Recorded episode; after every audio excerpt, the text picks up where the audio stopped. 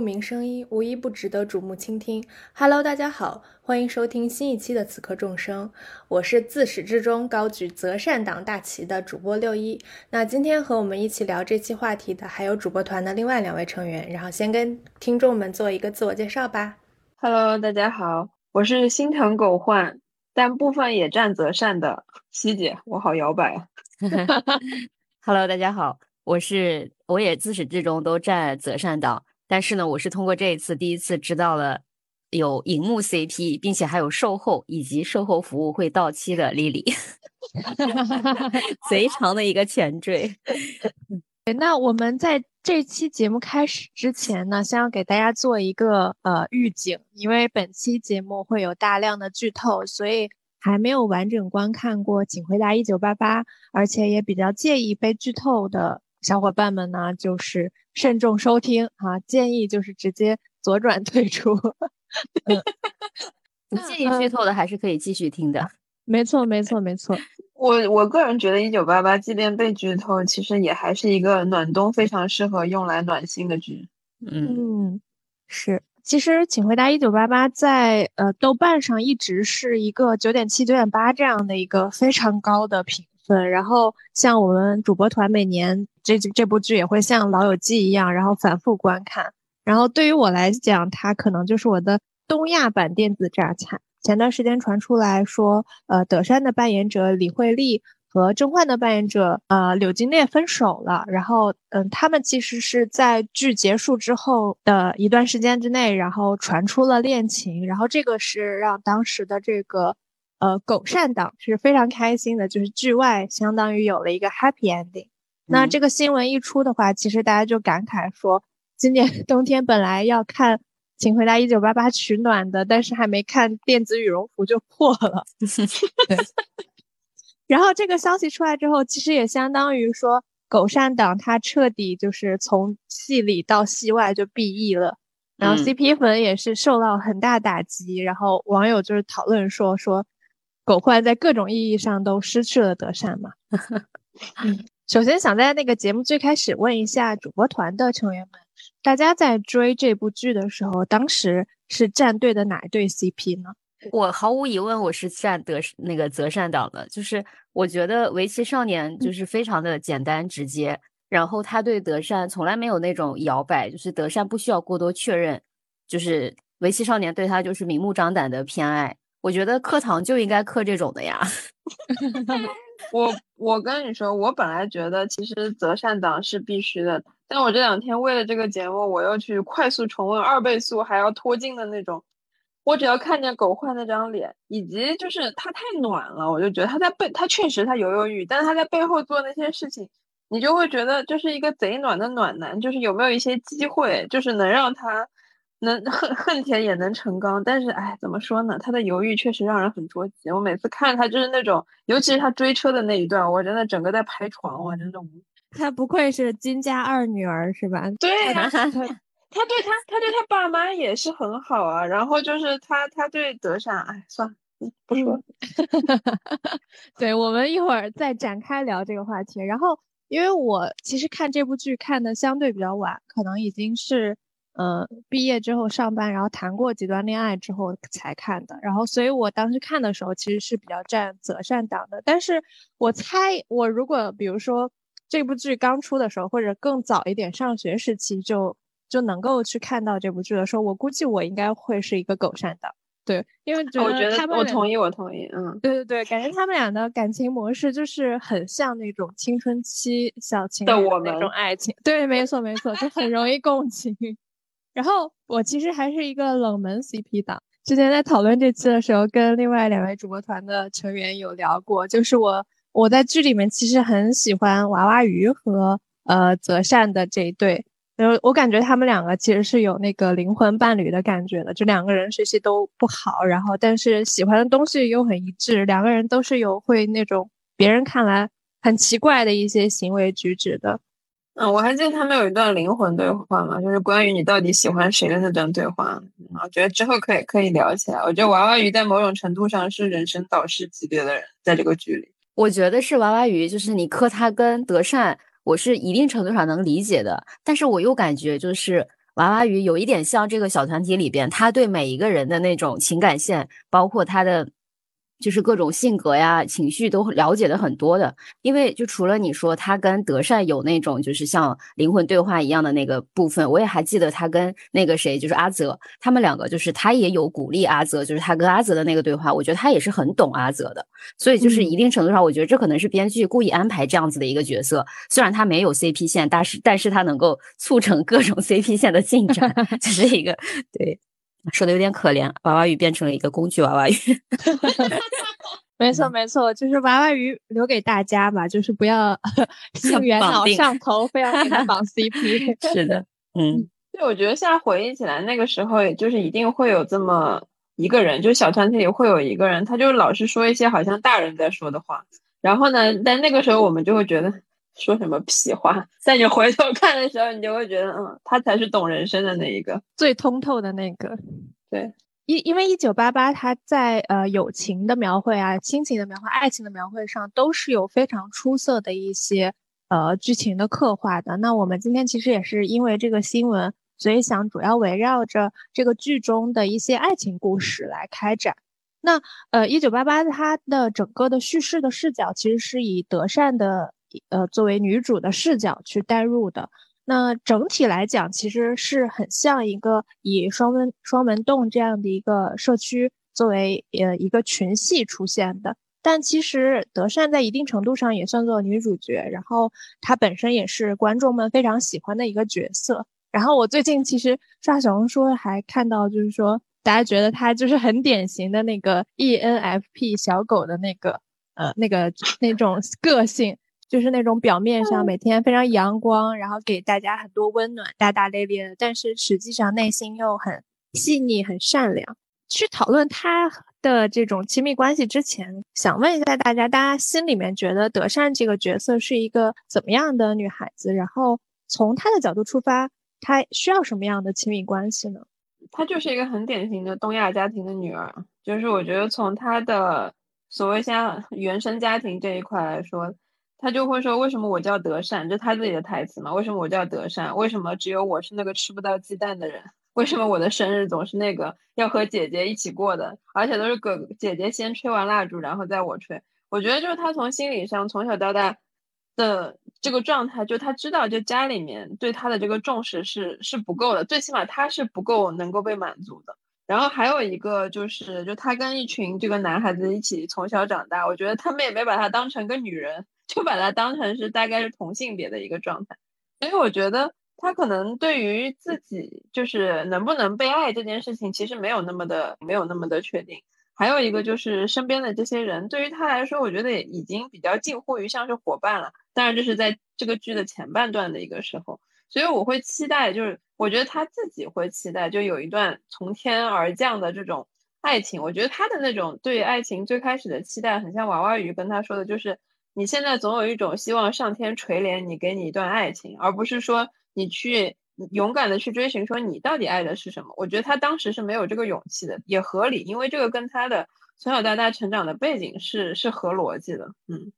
嗯嗯，我同意，就是我也感觉德善他就是因为。可能他不是那种独生子女嘛，就是在家庭里面，我有一个感觉，就是他会觉得自己要得到重视，或者自己要去被别人爱这件事情是要去争取的，就甚至于包括说他父母对他的爱，都是他要去争取，说，哎，你要看见我，我也我也想要这样子。就是有一次，我记得有一个细节，就是德善爸爸他每次都会给他的弟弟买那个冰淇淋吃，然后有一次是被德善发现了，然后他就质问说为什么没有他的，然后就是好像应该是前面几集的剧情，然后那个德善爸爸就说，哎，爸爸也是第一次做爸爸，就是你也要理解爸爸，就那个时候就是就我我当时也非常的共情这一对父女，然后就觉得其实可能从德善的心里来讲，他的确是觉得自己没有是那个被偏爱的，所以他可能一直对于说自己是值得被偏爱的这。个点应该就是觉得是我要去争取，我要去说，我要去非常大声的表达出我的这个诉求，然后才能会被别人看见，才能够得到这个偏爱。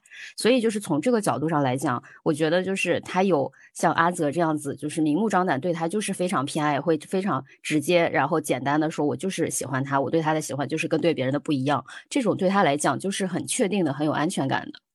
而且我觉得就是他就是。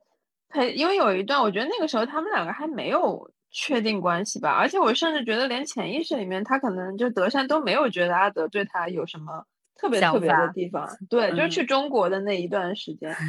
就是陪他去骑赛的。我我自己个人感觉，那段时间他就是会觉得，哎呀，我有一个很好的小伙伴，他不会照顾自己，那我要怎么样去照顾她？就这你能看得出，这个小姑娘就是一个善良到极致的人，就是她宁愿她姐姐睡不了电热毯，她也要给阿泽带到中国去给她睡电热毯，然后给她姐姐冻得在那里拍地。然后还有那种，就是她会为了让阿泽能吃上。那种他习惯口味的那种东西，用各种奇怪的肢体语言去和楼下的那个中国的那个服务员是叫张什么玩意儿的，居然还有人磕他们两个的 CP，我真的是这个天下什么 CP 都能磕，我是真的是绝了。对，而且我觉得幺九八八这个呃剧有很妙的一个地方，就是它总是就是剧情的顺序上用一些插叙或者是倒叙，就是前面观众看的时候觉得好像泽善过去照顾。阿泽其实没有管他，每天自己在外面跟那个那个呃叫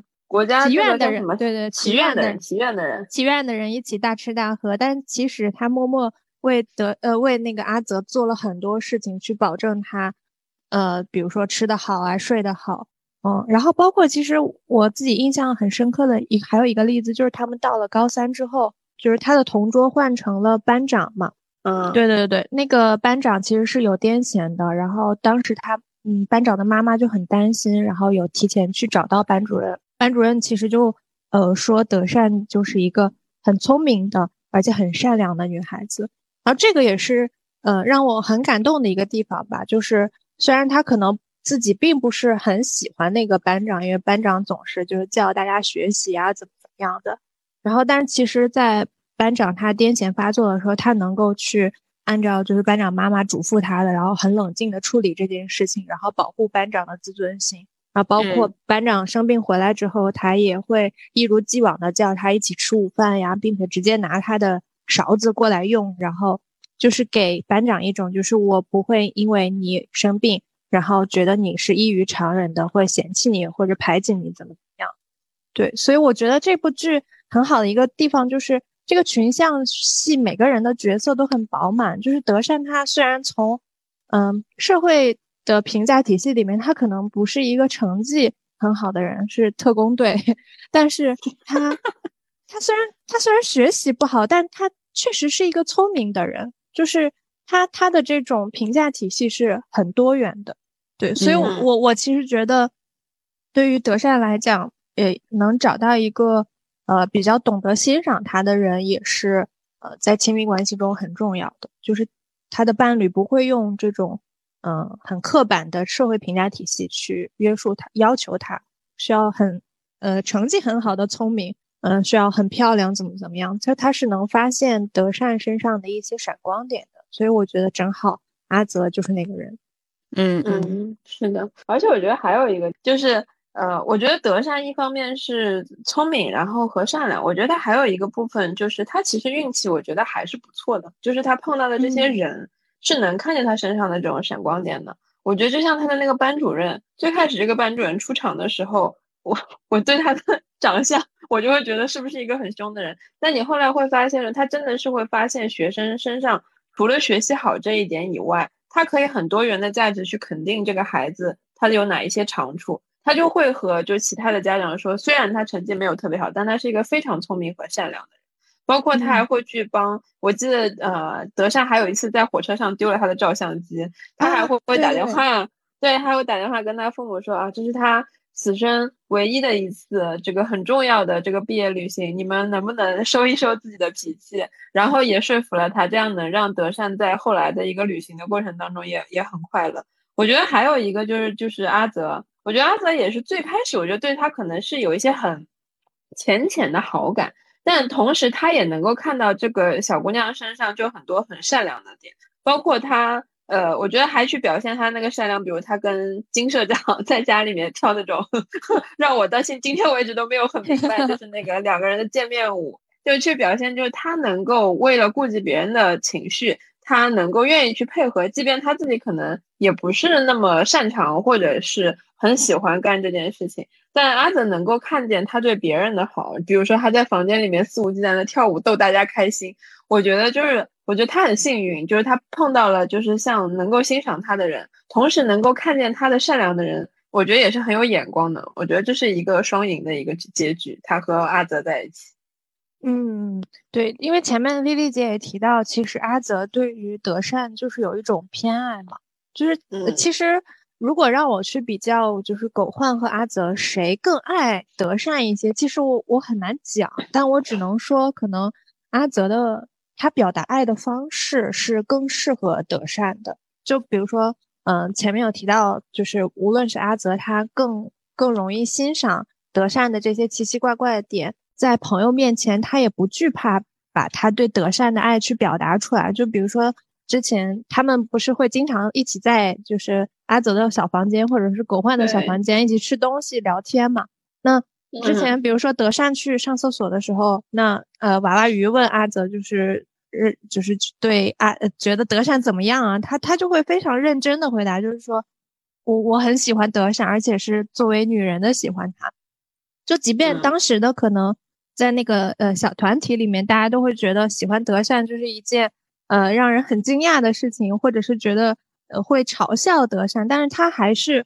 嗯就是不顾及别人的评价，就是我就是喜欢德善，你们嘲笑我也没关系，他没有任何一丝犹豫，对，所以我我其实觉得这种就是刚才提到这种明目张胆的爱其实是很重要，就是爱就是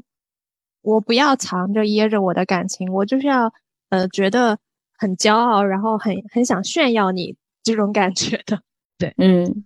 对，就是你说的这个，就让我想到了之前我我忘记在哪个公众号看的，就是说，呃，感觉这种就是把永远把对方放在第一位的，就是一种置顶恋人，就等于说，就像对，就像你的聊天框永远是置顶的一样。我觉得阿泽对德善就是这样。就是好像只要他在，就什么，他想要跟德善表达他的喜欢，或者是当着外人要承认他对德善的那种喜欢，他是没有一点点犹豫的。就是我感觉好像这种怎么说呢？因为德善本身对于自己的那种值得被爱，他是不是就是他要去争取才能得到别人的偏爱？这种他的性格因素就决定了他可能对于这种更确定的爱的表达方式是更容易让他有安全感。而且我觉得就是怎么说呢，就德善就是跟狗焕，他跟狗焕的 CP 线，就是可能也是有你说的那种，可能大家到了一定的阶段会觉得说那个阿泽是更适合他的恋人。但是我觉得，就我自己因为啊。狗焕有那一段很怎么说呢？被流传很广的说，呃，我知道不是什么时机的问题，是什么也不是红绿灯啊，什么等等，我才没有表白成功。对对，就是他有自我检讨那一段，应该是有被很多人就是广泛流传，然后广泛带入的那一段。就我感觉这个里面其实可能也就是不好比较说谁爱的多，谁爱的少。但是就怎么说，有一句话是什么叫暗恋就是你一个人的兵荒马乱。就就对，就是如果说他的这些，我们是上帝视角嘛，我们作为就是局外人，我们在屏幕面前我们是都能看到的。但如果说他所有那些内心戏也好，然后他每次见德善的时候，就是那种就是非常怎么说呢，拐弯抹角的那种表达，就会让德善会觉得很。就怎么说呢？很不懂，说你到底是什么样的感情，甚至他有时候还要特意就就故意否认一下。就这种，其实我觉得也不是怎么说很成熟的表达方式，尤其是对于德善这样的性格来讲。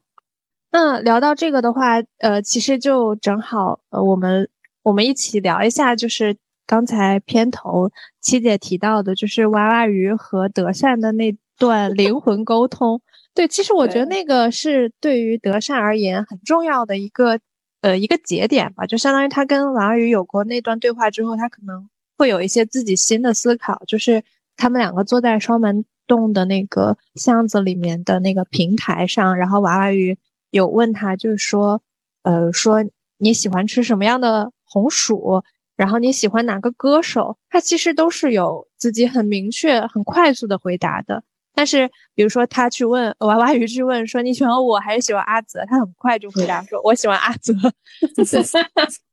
然后娃娃鱼也也就呃在这个时候告诉德善说说嗯，其实你不用去思考谁喜欢你，那你是有这种主动喜欢别人，不要在乎谁喜欢你，而是要去思考你喜欢谁。然后其实从那段对话之后。德善自己的很多行为也发生了变化，他会主动去想，就是比如说我对阿泽的感情到底是什么样的？如果抛去，比如说我们前面提到的，很就是这种，呃，命运捉弄狗焕的这样的一个前提来看的话，大家觉得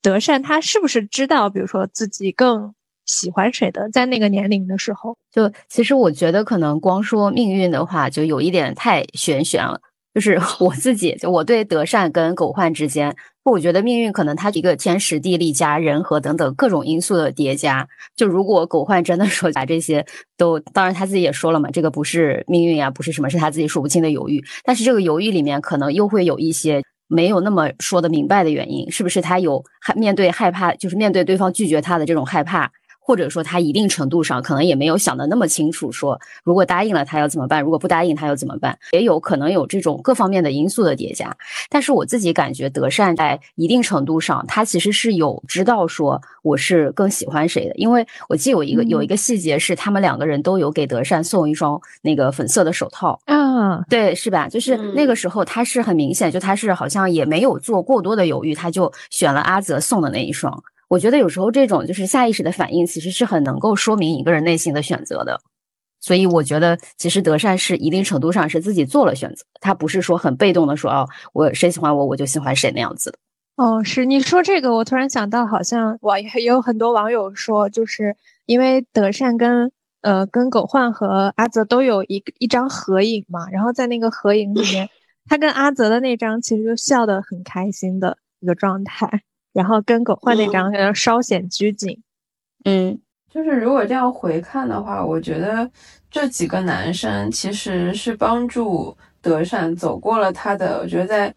怎么去达成自己成熟的亲密关系的一个路？我觉得第一个人是善宇，他会觉得说，好像善宇老是来他们家，他有一种懵懂的那种，哎，这是不是就是爱情？他会他会去思考这个问题。然后到再下一步是到到狗焕那边，狗焕是因为他的几个同学那几个闺蜜暗喻和。王祖贤，我真的是这个，他们敢这么称呼自己，我至今都觉得真是妙啊！他们两个就是怂恿他说，他那样子对你好像是喜欢你啊。他我觉得是一种被自己的同伴推着往前走，去进入亲密关系的那个状态，所以他才会去试探说狗焕是不是喜欢我。然后再往后，我觉得是他自己从某种意义上面感受到了这种偏爱，就是阿泽对他的那种偏爱，包括你说，呃，他对他好啊，然后陪他去那个。个洗手间帮他，就是他知道前面有一个暴露狂吓到他了，然后他后面一次就站在门口陪他安全。然后我觉得他从在那一次的时候，我觉得他用自己的行动去争取过爱情。我觉得虽然说非常的隐晦，这个东西的揭秘是在影片的大概到最后吧。就那个有一场戏，就是应该是阿泽很累了，然后是睡着了。他本来是在陪他，就是德善，然后后来阿泽说：“那我先睡了。”然后先睡了以后。阿泽以为德善走了，但其实他没走，他跟他头靠头睡在一块儿，而且是那种就是，呃，怎么这个姿势好难形容，就两个人的身体在在两侧，但是头脸和脸是对在一起的。然后呢，这个时候正好阿泽睁眼了，他以为自己在做梦。然后呢，在那个片子最开始，大家以为说他只是梦里亲了一下德善，但后来片子的结尾揭秘的是德善其实也醒着。他，我觉得他在那一刻就是觉得他对这个人的好感是非常明显的，然后他就想多做一点什么，希望多发生一些什么。但后来他又怂了，亲完了以后，第二天早上他也不承认，一直到了。就是怎么说，很多年以后这件事情才被揭秘，说啊，其实我也是醒着的。所以我觉得是这一二三个男人，就是让他会明白说，呃，从懵懂。到就是就是同伴的一些一些怂恿，然后到最后说认定说啊，别人就这种很明显的、很明目张胆的好，才是我真正需要的那种爱情。所以我觉得不一定是命运吧，我觉得这三个男代表三个阶段，我觉得是让他逐渐成熟的去处理自己亲密关系的一个分阶段的状态。嗯，对这一点，其实我自己我我很同意七姐的看法，就是我现在很理解。网友说的这种前人栽树后人乘凉的这种 感觉了。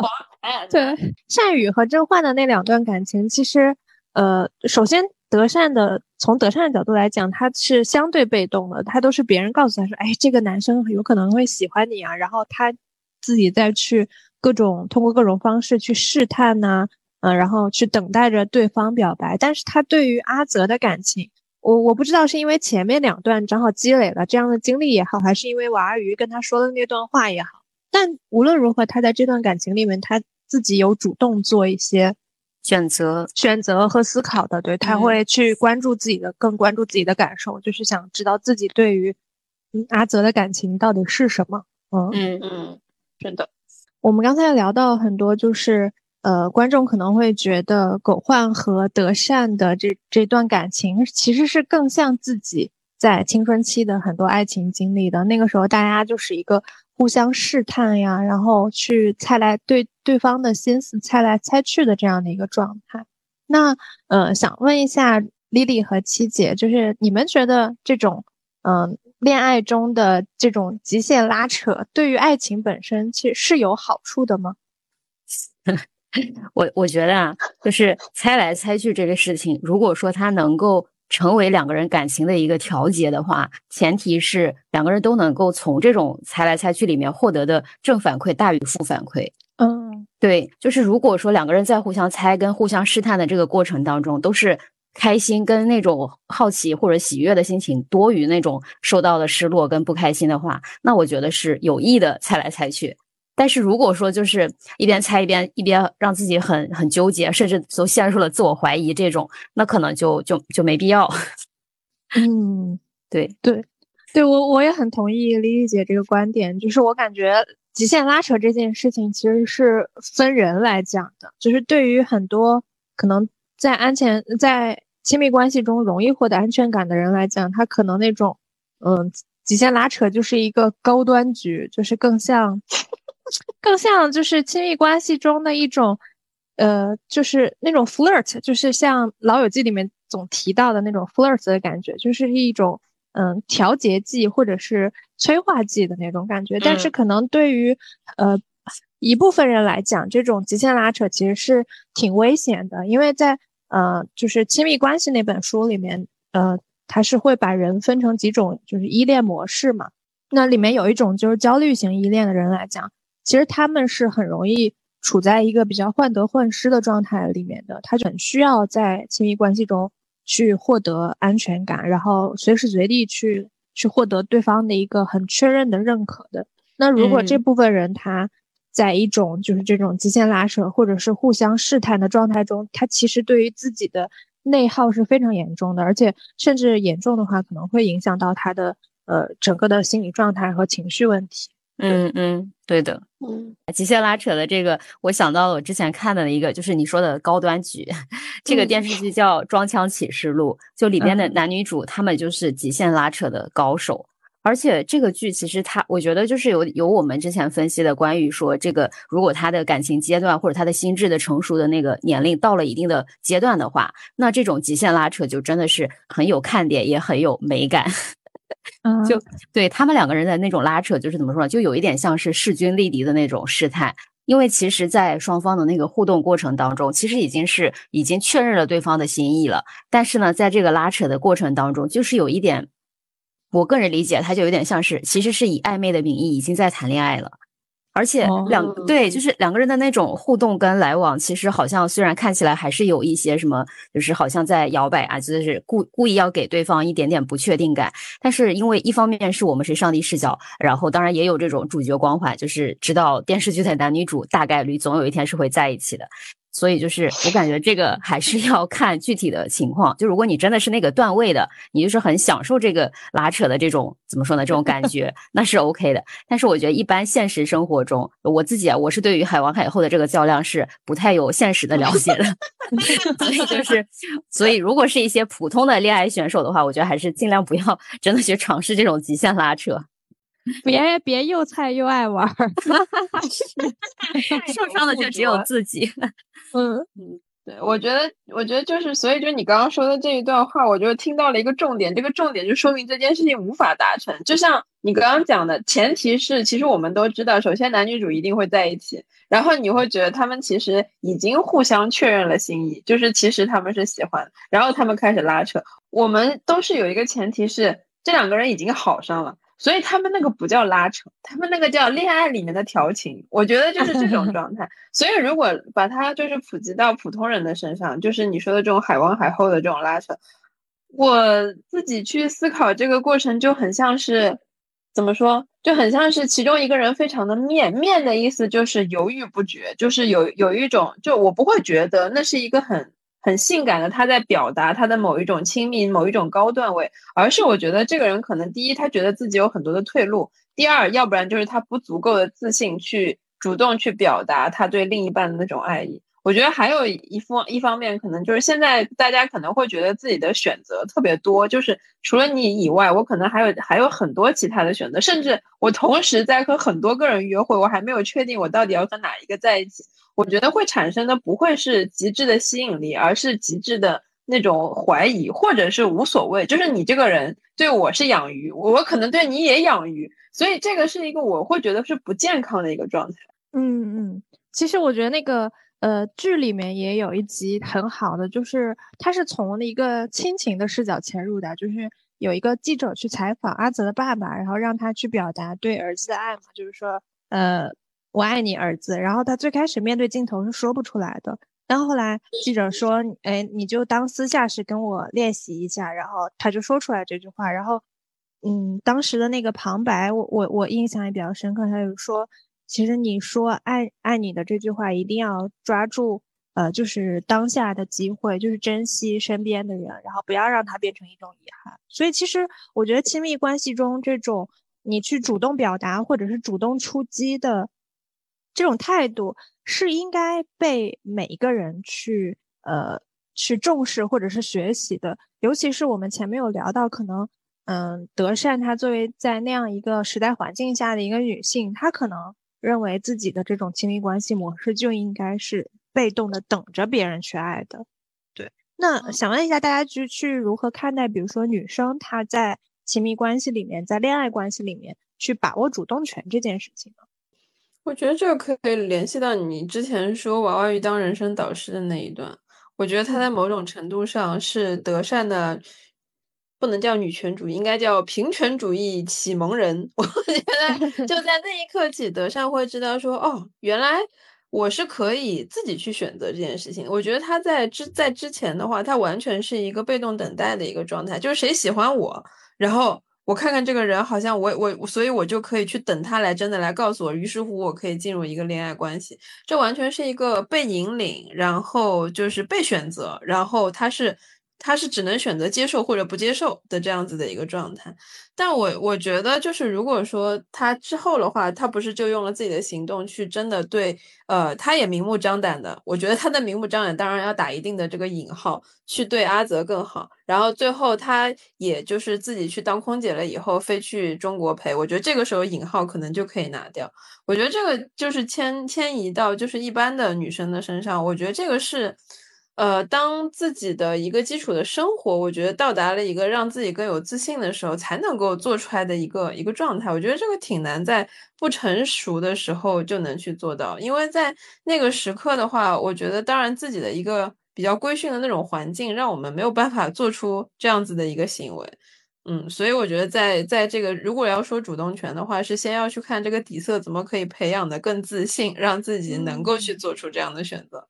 呃，我我我挺同意的，因为我感觉在青春期的时候，德善其实是一个很没有自信、很自卑的女孩。因为在比如说周围，她周围的人都学习成绩很好，然后也有自己的呃梦想和理想。她那个时候就是甚至不知道自己未来要做什么。但是她后来其实当了空姐之后，我觉得她她有就是重新，比如说正视自己的人生，包括她爸爸给她的一些鼓励，她觉得说。我不一定要像其他人一样去，呃，去去审视我自己的人生，所以我觉得他工作了以后，其实是在呃慢慢的建立自己的自信，然后嗯，包括周围人也会不断的夸他，他是一个很漂亮的女孩等等。那他这个过程中是有建立这种自信感，能让他去。就是去控制，或者是说，呃，去掌握自己的亲密关系的。我有一个感觉是，可能就是这个主动权到底要怎么去理解，是就还是值得讨论跟就是怎么说呢，去思考的。因为可能像我们刚才说的，就是他非常简单直接的去主动的表达自己的态度，这可能是一种主动。但是如果说就我自己理解啊，就是主动也有可能不是说我我先发这个消息，或者说我先去约对方出来，我感觉他更像是我很清楚我在这一段关系里边要什么。就是我是一个什么样的状态，我喜不喜欢他，我愿意为他付出多少。如果他拒绝我的话，我能不能接受？以及说，如果他就是呃真的不喜欢我，那我能够有没有可能就是保持体面的去处理这个情况？就是有一种我对自己是很自知自觉，然后我非常的清醒，知道我自己要什么。可能这个就是我我理解啊，这可能是一种就是更怎么说更清醒的主动。嗯，更清醒的主动，我喜欢这个词，因为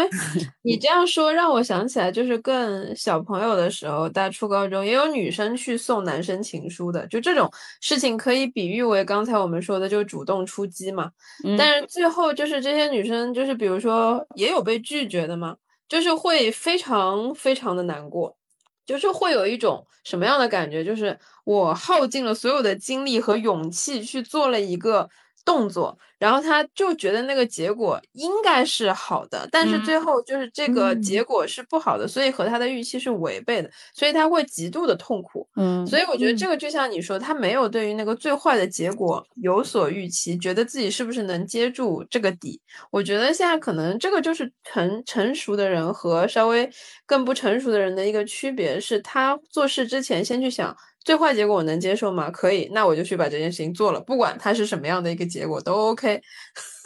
嗯，让我想到的是这个，正确的去表达这种主动权的这种电影视剧还是相对偏少的，要么就是更传统的，就是我们过去说的，像呃一些南宁的视角下，他把女性作为客体，然后认为女性是那种应该是比较扭捏的、被动的那种在亲密关系中的关系，要么就是那种可能。一味的去主动，但其实这种主动，我理解其实是我们要以自己呃的感受，或者是自己能够在这个亲密关系中获得快乐的体验为出发点的，就是我们不不是去讨好别人，或者是一味的去所谓的就是引号的倒贴去去这种主动的方式，而是说在这段关系中如何通过。你认为对的方式，然后去取悦自己，让自己获得一些情绪价值。嗯然后包括刚才七姐说的，就是，呃，如果你在这段亲密关系中情绪受到了对方的影响，就是你所有的主动的这些行为都期待对方的一些正反馈的话，那我觉得也是很很容易陷入到一些就是错误的我们所谓的这种主动权的这种理解当中。嗯嗯，但我觉得可能有些事情就是。感情里边有些事情是一个必经阶段吧，就如果他没有 那种就这么说受过伤害，也没有被这种拒绝或者怎么样，就他可能也没有办法直接就到一个成熟的状态，说我现在就是一个 非常成熟的情感状态，就可能也是一个一步一步来的过程，只是说可能你会在这种不断的尝试或者你自己去踏出一步，然后你才知道说我自己更要什么的状态当中，慢慢清楚说啊我要的是什么样的状态。嗯，我觉得我觉得是的。这个真的是我有一个朋友，然后后来去去国外读书了以后，就是整个约会的这种文化是比较盛行的，就是大家其实更多进入亲密关系之前会经历一个阶段，就是。你可能会和很多人同时，就是比较浅层次的约会。这个约会可能只是吃饭聊个天。我我的这个朋友在最开始的时候，他就每一个都会很用力的去跟人家沟通，想要表表现的自己很好。我觉得更像在面试，就是他会 他会有一种我不能话掉在地上，哎，我要让这个这个活动非常愉快的一天。但是这样子多了以后，他第一个是一个是自己很累，我觉得还有一个方面是他会发现。男生会觉得他有一点过于的想要去表现自己，我觉得，或者是说这样子过于的表现，甚至会反而显得他不那么的自信。我觉得这这个是就是，我觉得男生的的脑回路是这个样子。然后后来他就大家有一次，他说他尝试了一次打引号的破罐子破摔的约会方式，就是有一种。反正我今天去，我就是要图自己高兴的。我不想说话，我就不说话；我想吃东西，我就吃东西。哎，这样了一次了以后，对方反而觉得他很自然，非常的自我，就是他很清楚，就是好像就是非常的悦己吧。反正这种状态，后来这跟这个男生后面有没有在一起，我不知道。但是他后来整个的，就是和就是男生就是要往亲密关系这一方面处的时候的状态，就发生了一个变化。他会觉得说，做自己更舒服的表现一个完全。是自然的，然后真实的自己，然后去和男生交往，而不是说要去粉饰自己的某一些不自信、不那么舒服，而是要去照顾你的情绪。所以我觉得这个可以反衬到像在亲密关系里从不成熟到成熟的一个状态，就是就像丽丽姐刚刚说的，我们都是从一个不知道怎么谈恋爱，到后来好像有一点明白了，就因为撞了南墙了，所以我知道哦，我其实应该这样子去处理这个关系。有的时候可能不一定是一味的用力。有的时候可能是要松一点，你们两个的关系才能更持久的，以及两个人从最开始就是更真切的去了解彼此的一个需求的状态，才是一个更好的亲密关系的开始。嗯，我相信这种方式去开展的亲密关系，其实在后面推进的过程中也会更容易、更快一些，因为最开始你了解的就是彼此很真实的自我，而不是我们给自己在亲密关系中设定的那个人设。对，是的，你说的这个特别对，就是很多时候在最开始的时候，女生很想要去给自己建立人设，然后但是呢，人都是会累的，这个人设，这个人设是 不可能持久的，装一辈子那可真是太辛苦了，早晚要塌房。是的。我们刚才其实，在呃过程中聊到的，就是大家在亲密关系的这种相处模式中，其实每个人也都是一个成长的过程，大家去不断探索适合自己的这种呃方式，然后从呃青春期可能是一种被动的、模糊的、朦胧的状态，然后慢慢的长大了以后，然后去很知道如何去表达自己的心意啊，如何在亲密关系中去争取。但，呃，其实我觉得让观众非常遗憾的有一个点，也是在于，就是这些孩双门洞的孩子们长大了之后回到双门洞这边来聚会的时候，然后有一次，就前面丽丽姐提到的很经典的这个狗焕的告白嘛，就他拿着他的军官的戒指，然后说了一段对着德善说了一段很深情的话，嗯，然后这段表白结束之后，他又就是转头跟王阿姨就是说，哎，刚才我那个其实是。开玩笑的，你满意满意了吧？嗯，这个也是让我觉得非常着急的地方，就是其实，在一定程度上，在那个时间节点，他和呃阿泽已经拉回到一个就是相对同一起跑线的这个这个竞争关系当中了。但是他在那个时间节点又一次的自己没有把握住这个机会，所以我觉得就是呃狗焕真的是很懂怎么让观众。一直处于一种意难平的状态中，就，真的不争气呀。其实我觉得德善是听明白了，我带入德善，我觉得他应该是知道狗焕不是在开玩笑，他有那个微表情，就是脸上是有那种细微的表情，能看得出他好像是听懂了。但我感觉就是德善自己不想要了，就他很知道狗焕还是这样子，但是呢，他其实可能已经做出了自己更真实的选择。对，我觉得就他那个时候已经完全有一个怎么说？我们称之为更好的选择嘛，就是因为阿泽已经完全呈现出了一个就是非常比原来更明目张胆的，然后他们也也之前也有一些就是亲密的这些举动了，然后这种关心是非常实打实的。另外一个，你对比来看，狗焕还在那儿飘忽，还在那儿游离，我觉得就是一个是他自己本身德善自己本身成熟了，他自己更清楚什么更适合自己了。所以他在那个时候，我觉得他在某种意义上是不是也能够理解说狗焕？我觉得是更多的是在回应自己更小的时候，就是狗焕在回应自己，就是我终于把这段话说出来了。我觉得说出来对于他来说就已经是一个非常大的壮举了。你说还要再往后，就是比如说要去跟朋友之间竞争，因为狗焕这个角色在这个剧里面就是一个极度善良的，他对家人好，对朋友好。他在选择友情和爱情的时候，可能他会。就是把爱情让出去，就是他为了巩固这个友友情，就是会会退让，说那如果你很喜欢，你就跟他在一起，你好像对他也是很好的。他又知道自己的性格是这样的犹豫，所以就是一个 非常典型的韩剧男二，自我牺牲型的那种那种状态，自我折磨，自我牺牲，然后最后一个人落寞的离场，就是这种状态。就是刚才说的，就是他他和那个阿泽都有一个过程，就是知道对方也喜欢德善，然后两个人让来让去，那个那个部分也让我很头疼。就是你们把德善的感受放在哪里呀？对呀，你们两个在这让什么？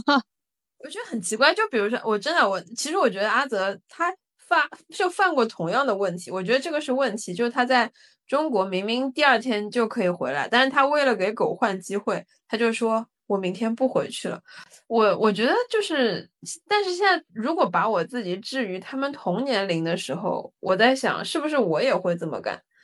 好像也是会，因为我觉得那种。就是不能说是友情更重要还是爱爱情更重要，而是我觉得我们不想丢失那种确定性，因为那种确定性是说我们几个现在都已经是朋友了，所以我们之间的关系是非常稳固的。这个时候也也像之前德善就是在我之前说的那个有没有亲阿泽的那个时候，他说我很难想象如果我没有你这个朋友了以后我会怎么样，就是我觉得这是。在年轻的时候，对生命中的一些确定性就想要死死的抓在手里，不希望它有一点点变化。所以那个时候，我记得就是那个年那个同样年纪的时候，大家也会问嘛，就是如果说你喜欢上你的朋友要怎么办？那个时候其实小朋友们之间会互相问这样的那种问题。我觉得很多人的答案会是说，我还是不想失去这个朋友。其实就是你不想失去跟他的某种联系，不管是友情也好，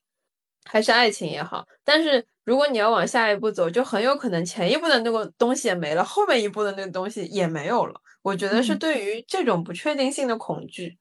嗯，对我，我觉得其实呃也不一定是小朋友或者是年轻人有这样的想法。其实现在很多成年人他对于亲密关系也也是这种态，因为很多人其实是不知道或者是不确定，比如说。我我是否能从一个亲密关系或者是这种爱情关系再转换回友情关系的？就是会不会，比如说我跟他谈了恋爱之后，可能这个是一个不好的结果，那我就没有办法再像原来一样。大家对于这个结果的不确定性，其实是在什么年龄段可能都有一定顾虑的。嗯，其实狗焕这个角色，我觉得，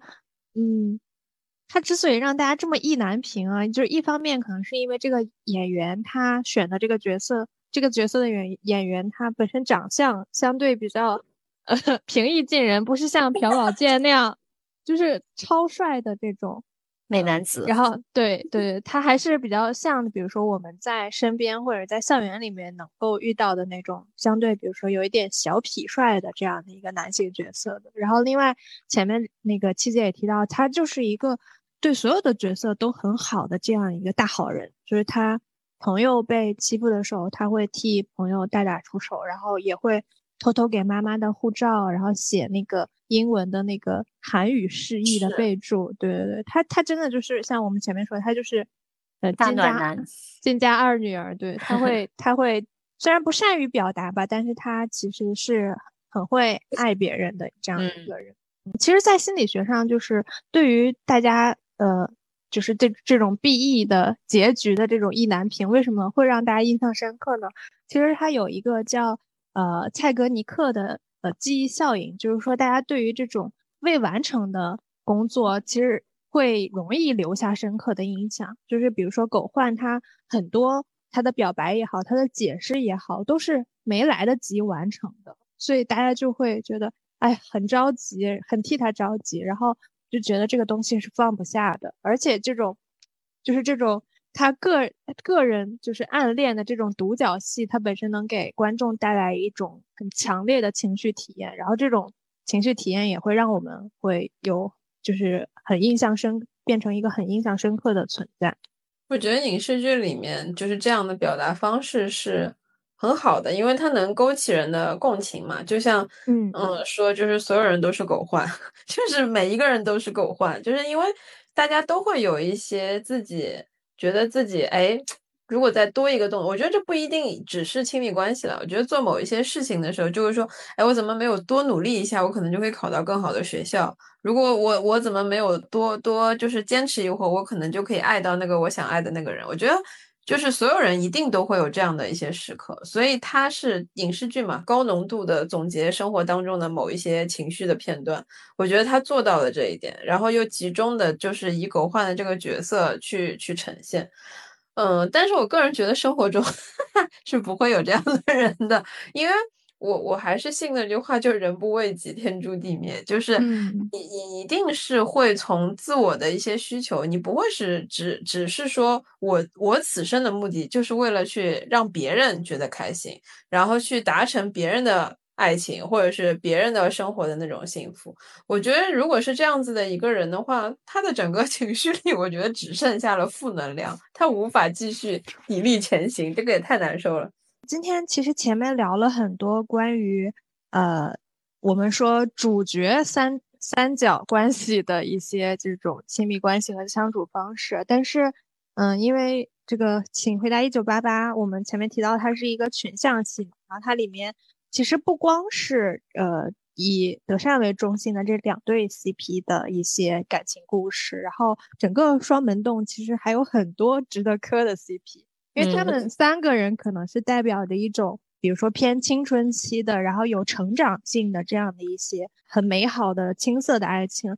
但其实，嗯，我们说亲密关系的模式也是多种多样的，然后包括里面啊，双门洞也有很多可歌可泣的父母爱情。对，所以今天节目最后，其实想让大家去聊一下自己在这部剧里面，嗯，看到的一些其他的就是自己认为比较好的这种，呃。多元的亲密关系是什么样子？然后包包括也可以聊一下，就是说，嗯，自己对于亲密关系中就是一些关键要素的期待是什么？就这里面就是很能磕的很多。就是我我因为我最近刚回顾完，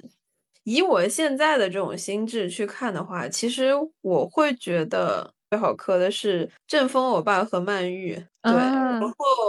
因为他们两个其实是经历了一个。一个一见钟情，雨中的那一个触肩，然后你到了我的伞下，有一个非常浪漫的开局，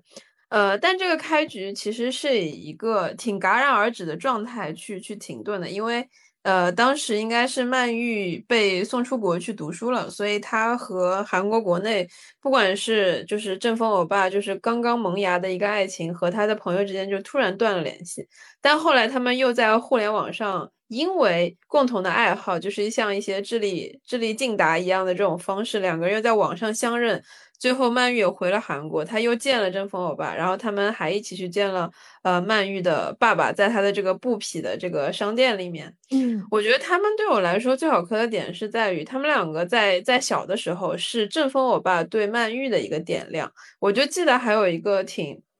我觉得挺感动的一个瞬间，应该是呃他们刚约会完，然后正峰我爸把他送到家门口，然后因为正峰我爸在这个剧里面就是一个。全村的希望在恋爱方面，然后就是他是就是很很多人就会写弹幕说五倍楷模正峰我爸在恋爱的方面，对，因为他非常会说一些就是。呃，能让女生听懂的，也就是说，他是从女生角度去夸女生，让女生觉得非常开心的一些话。他应该是夸了一句曼玉，然后曼玉就是本来是抿着嘴在笑，然后因为他当时应该是有牙套吧，然后对对对，然后之后我爸就跟他说了一声，就是说，其实你可以大笑的，你大笑起来更好看。然后那个叫什么曼玉，就我觉得他是先是有一点先惊惊愕了一下，然后他就开心的那种大笑，然后正风欧巴跟着他一起笑。我觉得这个对于我们来说就很像是女生在在小的小的时候，就是说啊，有很多规训嘛，你腿不能趴着坐，嘴不能笑太太夸张，不能太变形，你不能太肆意的去表达自己的情绪。但是在这个时候有一个。上呃，应该算同龄人吧，他会跟你说，哎，其实这个是可以的，而且我觉得你这样很可爱，他得到了同辈的肯定，于是乎，我觉得他会更加的自由，然后能更愿意去表达自我，然后再往后是反过来，就是他们在第二次再相遇的时候，是曼玉从国外回来，当时这封欧巴已经终于七次考试 考上了大学，真的是可喜可贺的一个结果。但是，呃，他当时应该好像也是要去考，应该是考法学吗？还是考考会计？我有点忘了，反正是要去考某种证。然后曼玉就跟他说，因为他知道真风欧巴的兴趣不在于此，他知道真风欧巴就是除了学习什么都喜欢。嗯，然后对，然后他就跟真风欧巴说的是，他说，就是去学你喜欢的东西吧。不要像我一样，因为他当时去美国的时候是父母安排的，学的专业是他自己没有那么喜欢的，所以他回来了以后，他跟真风说的去学你自己喜欢的，否则你会像我一样，就是也会对自己当时的那个选择会很后悔。所以我觉得他们两个好磕的点就很像是，就是我觉得很像我这个年龄段的人。就是大家就是一个互相点亮，就我们在我们的这个亲密关系，是不是让我们彼此都会变成那个更好的自己，以及我们互相是不是能够去打开一些我们单独一个人的时候无法看到的一些眼界、一些世界，或者是这个世界的一个面相？我觉得这个是我觉得特别喜欢的一对。嗯，我其实觉得郑峰和曼玉也算是一定程度上的 soul mate 的这种关系了，就是他们都很懂彼此的点。然后刚才提到那个牙套的点，我当时印象也很深刻，因为可能在校园里面，大家都会嘲笑曼玉，就是觉得你现在戴的牙套可能是牙套妹或者什么这样这样的这种刻板的或者是讽刺的这种评价。但是，但是郑峰他会给他一个。正向的鼓励，就是说你你大笑起来其实也是非常好看的。然后包括其实郑峰也是一个在这个这这部这部剧里面就是颠覆大家这种单一的评价体系的这样的一个角色。对，他的这种欧气满满，然后而且生生活能力也是满分的这种状态，我觉得就是真的不是学习好就是所有人唯一的出路，不是说我考上大学然后有一个。就是所谓的稳定的工作，就是一个呃一个一个人每个人都去该走的一个道路。对我觉得，我觉得正风欧巴以以一己之力把这个电视剧的先锋程度拉到了一个顶格。因为你想呀，这个剧拍的时候还是很多年以前，它都不是最近的一个事情。这个这个视角，就他的这种价值评价体系拉到现在，其实都还是算不过时的。所以我觉得当时这么拍的时候，真的，我觉得应该很多人看不懂郑峰到底咋回事儿，可能觉得他是一个 weird people。我觉得他就很典型，在学校人家会觉得他是个 weirdo，但是就这个片子告诉你，weirdo 也会有春天。嗯，我我自己比较磕里面一对父母爱情啊，就是豹豹子女士和金社长的那对 CP，然后可能他们本身也是我们所谓的就是这种。女强男弱的这种四爱型典范，对，嗯，然后我觉得很很让人感动的一个点就是，嗯，因为他们家之前其实是很很贫穷的嘛，因为他们现在变成了双门洞的这个富豪一家，其实是因为正风欧巴的那个彩票中奖了。那之前其实他们一家四口是在一个小房子里，然后每天过着很苦的日子的。然后在这样就是家庭的财富有一个质的飞跃了之后，金社长他其实对于豹子女士和自己家人的感情还是一如既往的。就因为我觉得从现实社会来看，很多人他一夜暴富了之后，他是会抛弃自己的糟糠之妻或者是自己原来的家庭的。对，但是但是金社长就是一个很恋旧的人，也是一个可能。就是在观众看来不懂得享受的人，但但我觉得他是反而是很很知道呃怎么去享受生活中的这些乐趣的人，就包括在他心里，他永远他像郑峰欧巴一样都是嘴超甜的人，我觉得就是 郑峰应该是随了金社长的，就是。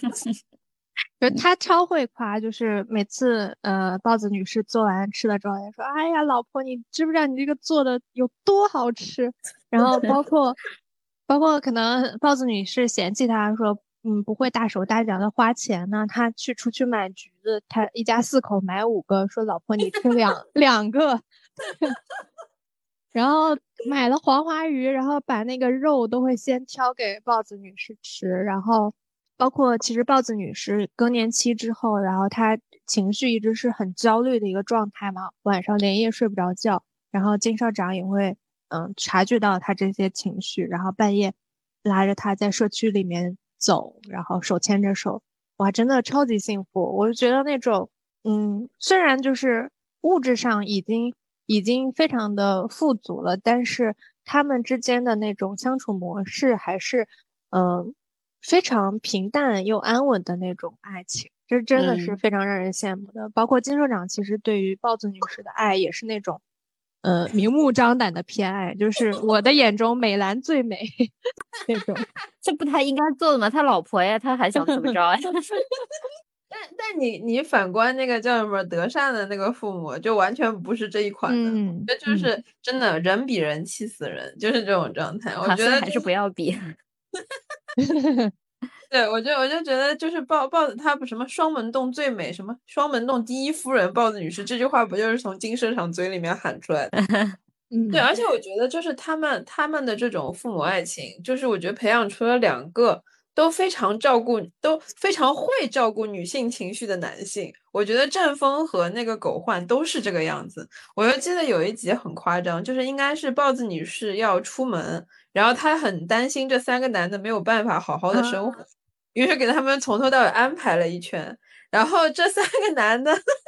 在他不在家的期间，把这个家搞得乱七八糟。结果一听说啊，好像那个豹子女士要提前回来，然后把整个家迅速收拾的干干净净。但他们以为这样子是豹子女士想要的那个那个结果，但后来他们三个就是从他回从豹子女士回来，发现。他好像有一些失落了，以后他们居然能品评出说的那个意思是，豹子女士其实就是要感受你们离不开我，然后你们你们我一不在，你们的生活就没有办法继续进行。就我觉得男生就真的真要品评到这种事情是一个不太可能的事情。这也是那个人生导师娃娃鱼点醒了那个郑焕狗焕，对，嗯。对对对，然后我就觉得啊，然后他们三个就体会到，于是乎他们就在下一次的时候，哈，这也不会，那也不会，什么都要妈妈，什么都什么都要豹子女士去帮他们一把。嗯，哎，真好。对，这个其实本来也是我想说，就是对于这对父母爱情里面，其实让我感触比较大的就是，我觉得亲密关系中是需要让对方感受到他是被需要的这样的一个。呃，状态的，就是这件事情，呃，原来我可能会觉得，就是因为我自己个性也是相对比较独立的一个人，然后我会觉得说，哎，这个我自己能弄。然后，比如说这种亲密关系的伴侣，他可能会觉得说，你都不需要我的话，我们为什么还要就是谈恋爱，或者还要还要进行这样的一个亲密关系呢？所以我觉得，其实对于就是，即便你自己能够独立完成很多事情，但是其实你还是要在一定程度上。表达你你是，比如说对方在你你这里是被需要的，嗯，我觉得我觉得我在这方面是一个小能手，我在没 有亲密关系的时候就是一个什么都什么都可以干，就是灯坏了也能修，蟑螂来了也能打死，反正各种 就是该干都干。我现在在家，如果我的伴侣也在家，看到一个虫我就尖叫，其他都不干。这就是我现在的状态，我要让他觉得，就我觉得他在打虫子的那个瞬间，我觉得他得到的情绪价值比打死一只虫子要高出去非常多，所以我觉得非常好，这是一个让我又省力，然后又促进亲密关系一个卓有成效的方法。嗯，人还是得能屈能伸，就是 需要我们自己独立的时候，你要有拥有这些解决所有问题的能力，但是也需要在亲密关系中懂得。有有一些弹性给到对方。你们刚刚说到关于说需要感的这个部分，我想到那个凤凰堂跟善宇妈妈，就是凤凰堂，他就是一个，就在我看来，他真的是一个十级 I 人，就 能不说话就不说话，能不跟人社交就不跟人社交，一个人可以过得非常的自如自洽，很快乐。但是他跟那个善宇妈妈有 CP 线之后，我记得有一段就是他频繁的麻烦善宇妈妈。哦，这个也要，那个也要，然后好像就失去了生活自理能力，你知道？就是我感觉这个应该就是他表达爱意的方式吧，就是只有在自己很信得过的人的面前，才敢去这样子说哦，我是需要这个的，我是需要那个的，然后我也敢在你面前表达我的这些需求。就是他们两个的这一对，我也觉得很可。但是有一个点，我真的很想说，就是少宇妈妈经常会担心说，啊，宝拉养那么大很不容易吧？然后还会说，嗯，以后谁会娶她呀？笑死！然后善宇在一旁就是一脸欲言又止，妈呀，在旁边，我我们在屏幕外真的看的就是被这个场景笑死。谁知道就是你的儿子娶了她呢？哎，哦，我觉得善宇那段我也有话说，我觉得他。因为他们也是经历了一个反复嘛，最开始其实是善于主动，然后去跟姐姐表表白，然后很坚持一定要在一起，然后两个人这应该算青春时候的爱。然后后来那个宝拉，因为是我觉得类似于像是一个事业女性。然后他要去考法考了之后，他就发现他确实时间有点周转不过来了，所以他就去和善宇说了分手。我觉得更多是因为事业向而牺牲了自己的爱情。然后等到他两个人都更长大了，都就善宇也读大学，然后宝拉就是去工作了以后，我觉得宝拉自己意识到，其实他还是很爱善宇的，于是他又回来。也是一个机缘吧，就是求复合，也不能说非常直接，也是一个机缘来求复合。然后善宇其实最开始没有答应，他是提出了，我记得应该是三个条件。我觉得第一个就是他跟宝拉说，如果你要跟我重新交往，呃，我我希望能和你以平辈相称，因为原来那个宝拉是不允许他以平辈相称，都要他用敬语。然后第二个是他就是因为前面一次的受伤很重，他说。我我想成为你人生中很重要的一部分，而不是在需要做抉择的时候就是被放弃的那一个。然后在最后一个，其实他是说，他说我也是一个平凡的男人，我也希望我们的就是这个感情不是只停留于只是牵个手这样的程度，我也有我自己的需求。我觉得他们的这一段，就我觉得我更磕的是后来，就他们两个真的要结婚的那个时候的那个状态。我觉得善宇就。很，我觉得是一个从小，我当然他的家庭从小没有爸爸嘛，所以他就是比较早熟。我觉得他很早的时候就理解了一些人生的道理。我觉得他在跟宝拉说出这一段话的时候，我觉得他自己非常的自洽。就是，当然我很希望跟你有亲密关系，但是其实我更爱我自己。我希望在这段亲密关系里面的的我自己是能够对自己满意，然后也是能感觉到开心的。所以说，我的目的不是达成亲密关系，而是让我自己开心，让我自己的生活幸福。所以他说的是，如果这三个条件你没有办法答应的话，我们还是不要开始这一段亲密关系。我觉得这就是活得很明白的人。就是在最开始，我觉得很多人可能在最开始很很犹豫啊，哎呀，好像也可以委屈自己啊，然后就好像委曲求全，就进入了这个亲密关系。他指望说进入亲密关系以后，这些问题好像就会迎刃而解。但是到后来，大家都会发现其实是没有办法的。那还不如，我觉得成熟的人就会知道，还不如在最开始就丑话说在前面。其实这个丑话也是打引号的，我觉得就是把真话说在前面，让你知道这是我的需求。你能不能答应？如果可以的话，我们再往下走。因为人在你们两个还没有是亲密关系的时候，都没有办法为了得到你而彼此有一些改变。你怎么可能指望说进入了关系以后，我这个人就会莫名其妙的迎刃而解我们面临的这些问题？所以，我我对这个方面的这个善语，我我是很认可的。啊，我不太认可。你说，请说。你你说的善宇提那三个条件的那个场景，我是印象很深刻。但是在我看来，就我我觉得后面，即便是在那个宝拉主动去找善宇的这个部分，这段感情的那个主动权依然是在善宇手里的。就是他会很明确的说，我们可以在一起，但是呢，我的条件是什么？就在我看来，这三个条件里边，就是尤其是第三个条件。啊，你其实每除了第一个条件，我认为第二、第三个条件都有点像不平等条约，你知道吗？就是他第二个条件是让宝拉把他放在宝拉自己人生的第一位。就对我来讲，肯定每个人人生的第一位是自己，这个没有错呀。宝拉把自己放在第一位，为什么就是有问题的呢？就就这个，我觉得就不。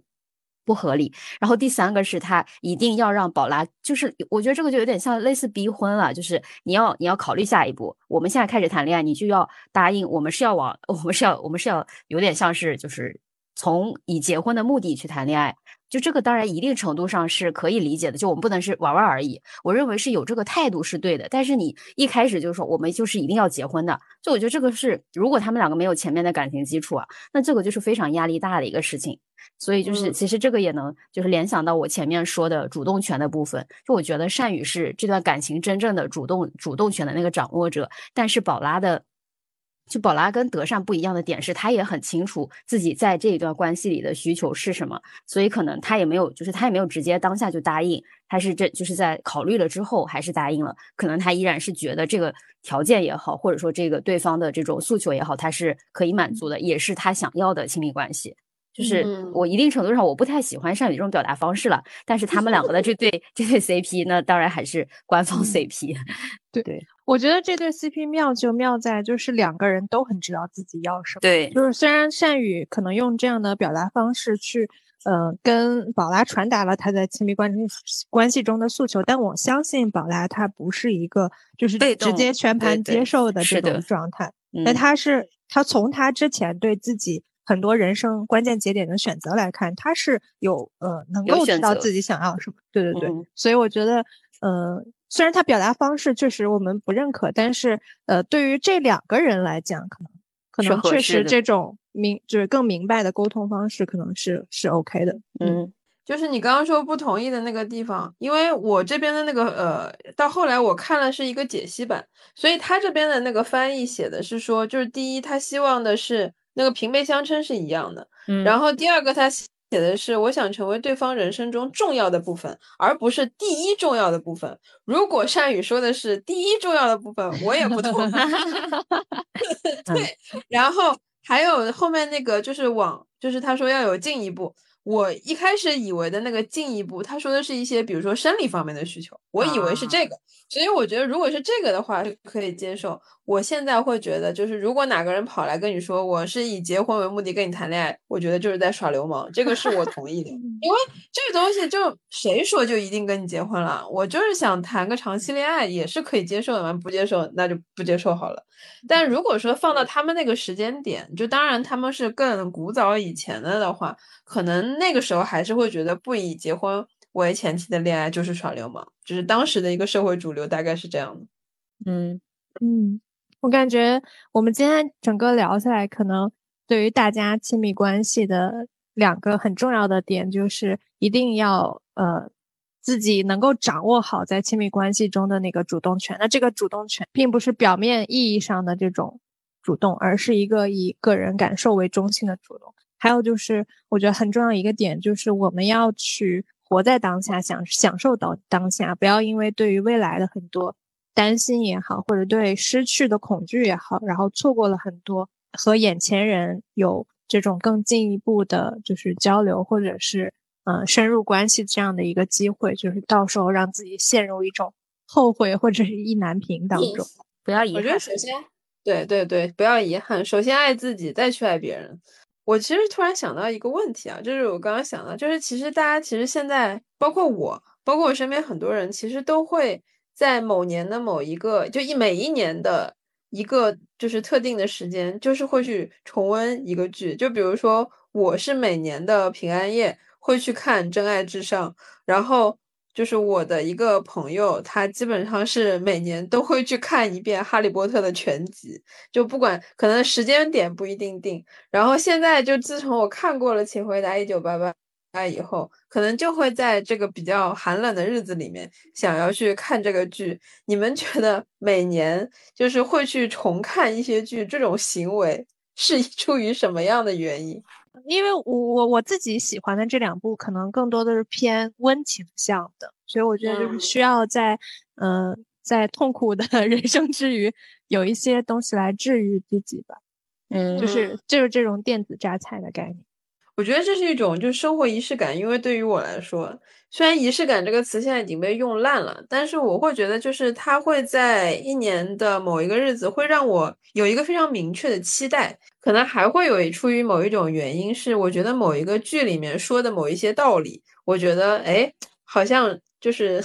你每次温故都能知新，所以他可能就会我干一个什么事情的时候，我就放在那当个背景音，可能我都因为我的情节我都差不多快记住了。但是我就会把它放在那里，就它的一些具体的台词可能记得没有那么清楚，所以我就会当个背景音放在那放，然后听多了以后，反而会有一些新的认知，因为每一个不同阶段的你去看同样的内容，得出的那个就是一些呃洞察，可能都会有一点不一样。我觉得我还会出于这样的原因。我还有一个补充是，之前就是我跟别人聊的时候发现了，就是好像我在看《老友记》一开始看，我其实是从大学开始看的，然后呢，就可能当时是跟呃一个宿舍的室友一起看，之后我觉得就是可能很多时候看剧其实是在看，就是有点像是当年共同回忆的那种回忆，就是因为我之前有一次跟朋友聊，就他是会看一个叫什么《家有儿女》。然后呢，他看《家有儿女》的时候，是因为跟就是什么堂兄弟啊、表姐妹啊一起，然后就很有那种大家庭一起在追着一个剧，那种怎么说天伦之乐，就家庭家庭欢乐的那种场景。然后呢，他会每次一有这种就是怎么说呢，很想念、很想家呀，然后想到跟家庭相关的一些回忆的时候，他就会很想打开《家有儿女》，然后开始看。就可能是共同共同记忆，加上你说的那种一些生活仪式感的这种。我们今天又切题了，因为我记得就是那个一九八八最后一集，它最后一个画面不就是德善梦中回到那个他们一起看电视吃零食的房间，也就是阿泽的房间，他们几个在一起看那个每年的那个好像是那个唱歌的那个大赛，就是一九八八的开头的那个曲子。没有没有，他们是看那个电影叫什么啊？英雄本色。英雄本色，对对对，对对对，英雄本色。然后，其实他们喜欢的那个片子，我觉得很大一部分是因为这个片子是他们几个老师会一起看，对对，共同记忆，还是还是对自己美好的童年的小伙伴们一起的这种童年回忆的这种怀念。对，我觉得就是好的这种影视作品，其实可以帮我们带回到某一个我们熟悉的场景当中，然后能够跟更多的人建立联系。然后另一方面，像刚才呃七姐说的，她也能够在比如说我们不断的一遍一遍刷新的，就是刷剧的这个过程中，它能够去重塑我们的认知体系的，然后让我们在看剧之余是有东西可以 take away 的。对，所以这也是为什么大家。呃，真的很喜欢去一遍一遍的反复观看这部剧。就是虽然这部剧的剧情会让我们又哭又笑的，然后包括 可能今年我们就是呃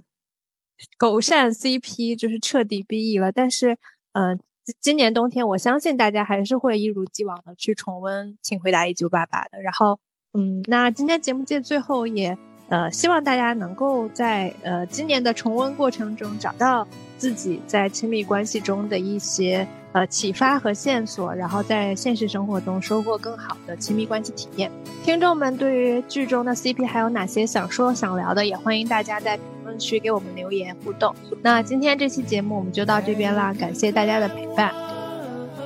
欢迎大家收每周收听此刻众生，你可以在小宇宙、网易云音乐、荔枝 FM、苹果 Podcast、Spotify 等各大平台找到我们。也欢迎你们在评论区给我们留言，那就这样喽，拜拜，我们下期节目再见，拜拜。